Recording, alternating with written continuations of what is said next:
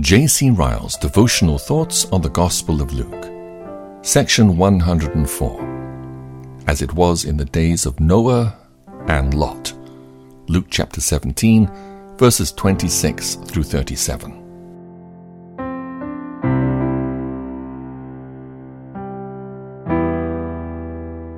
And as it was in the days of Noah, so shall it also be in the days of the Son of Man.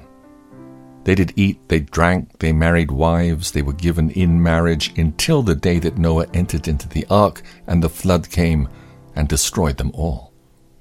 Likewise also as it was in the days of Lot, they did eat, they drank, they bought, they sold, they planted, they built. But the same day that Lot went out of Sodom, it rained fire and brimstone from heaven, and destroyed them all. Even thus shall it be in the day when the Son of Man is revealed.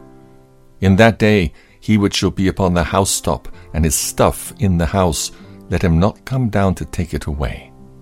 And he who is in the field, let him likewise not return back. Remember Lot's wife. Whoever shall seek to save his life shall lose it, and whoever shall lose his life shall preserve it. I tell you, in that night there shall be two men in one bed, the one shall be taken and the other left. Two women shall be grinding together, the one shall be taken and the other left. Two men shall be in the field, one shall be taken and the other left. And they answered and said unto him, Where, Lord? And he said unto them, Wherever the body is, thither will the eagles be gathered together.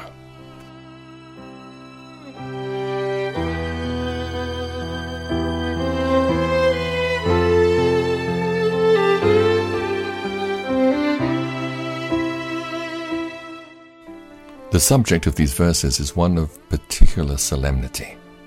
It is the second coming of our Lord Jesus Christ. That great event and the things immediately connected with it are here described by our Lord's own lips. We should observe, for one thing, in these verses, what a fearful picture our Lord gives of the state of the professing church at his second coming. We are told that as it was in the days of Noah and in the days of Lot, so shall it be in the day when the Son of Man is revealed.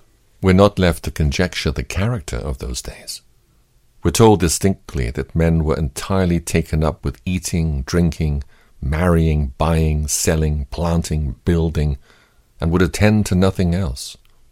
The flood came at last in Noah's day and drowned all except those who were in the ark. The fire fell from heaven at last in Lot's day and destroyed all except Lot, his wife, and his daughters. And our Lord declares most plainly that similar things will happen when he comes again at the end of the world. When they shall say peace and safety, then sudden destruction comes upon them. 1 Thessalonians chapter 5, verse 3. It is hard to imagine a passage of Scripture which more completely overthrows the common notions that prevail among men about Christ's return. The world will not be converted when Jesus comes again. The earth will not be full of the knowledge of the Lord. The reign of peace will not have been established. The millennium will not have begun.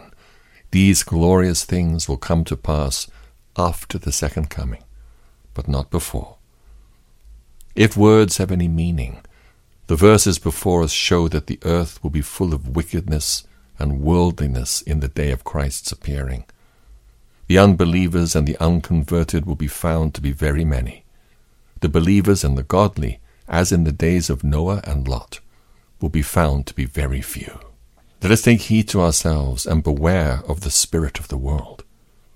It is not enough to do as others, and buy and sell and plant and build and eat and drink and marry, as if we were born for nothing else. Exclusive attention to these things may ruin us as thoroughly as open sin does. We must come out from the world and be separate. We must dare to be singular. We must escape for our lives like Lot. We must flee to the ark like Noah. This alone is safety.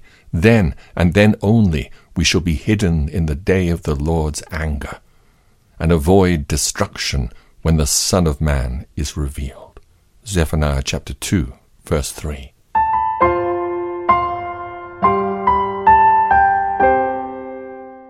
We should observe, for another thing, in these verses what a solemn warning our Lord gives us against unsound profession. He says to us in immediate connection with the description of his second coming Remember Lot's wife. Lot's wife went far in religious profession. She was the wife of a righteous man. She was connected through him with Abraham, the father of the faithful. She fled with her husband from Sodom in the day when he escaped for his life by God's command. But Lot's wife was not really like her husband. Though she fled with him, she left her heart behind her. She wilfully disobeyed the strict injunction which the angel had laid upon her. She looked back towards Sodom and was at once struck dead.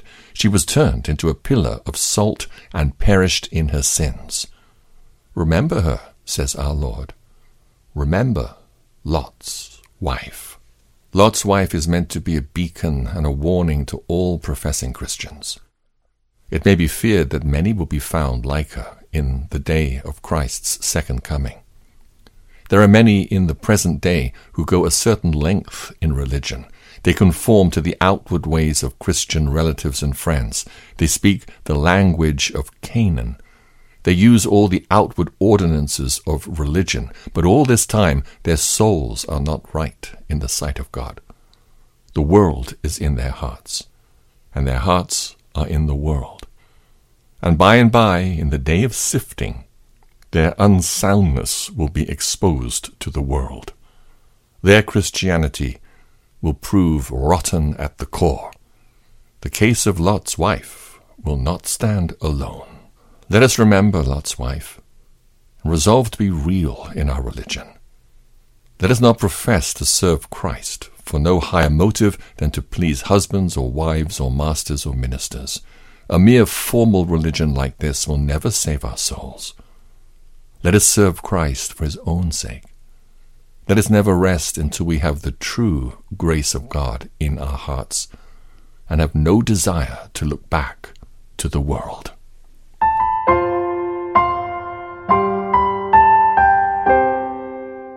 We should observe, lastly, in these verses, what a dreadful separation there will be in the professing church when Christ comes again. Our Lord describes this separation by a very striking picture. He says, I tell you, on that night, two people will be in one bed, one will be taken and the other left. Two women shall be grinding grain together, one will be taken and the other left. The meaning of these expressions is clear and plain.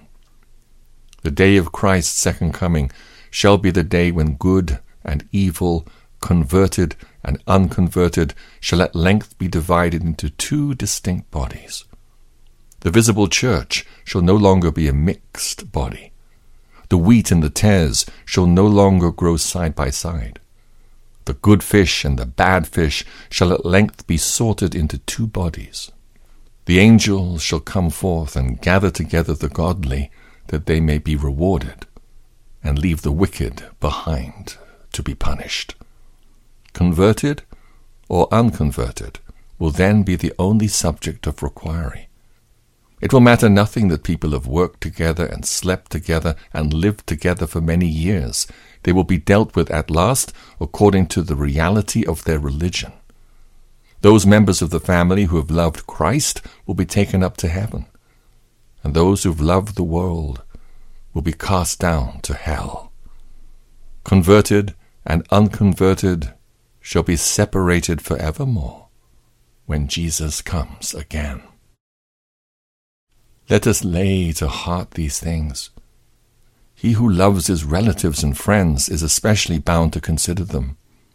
If those whom he loves are true servants of Christ, then let him know that he must cast in his lot with them, if he would not one day be parted from them forever. If those whom he loves are yet dead in trespasses and sins, then let him know that he must work and pray for their conversion, lest he should be separated from them for all eternity. This present life is the only time for such work. Life is fast ebbing away from us all. Partings and separations and the breaking up of families are at all times painful things. But all the separations that we see now are nothing compared to those eternal separations which will be seen when Christ comes again.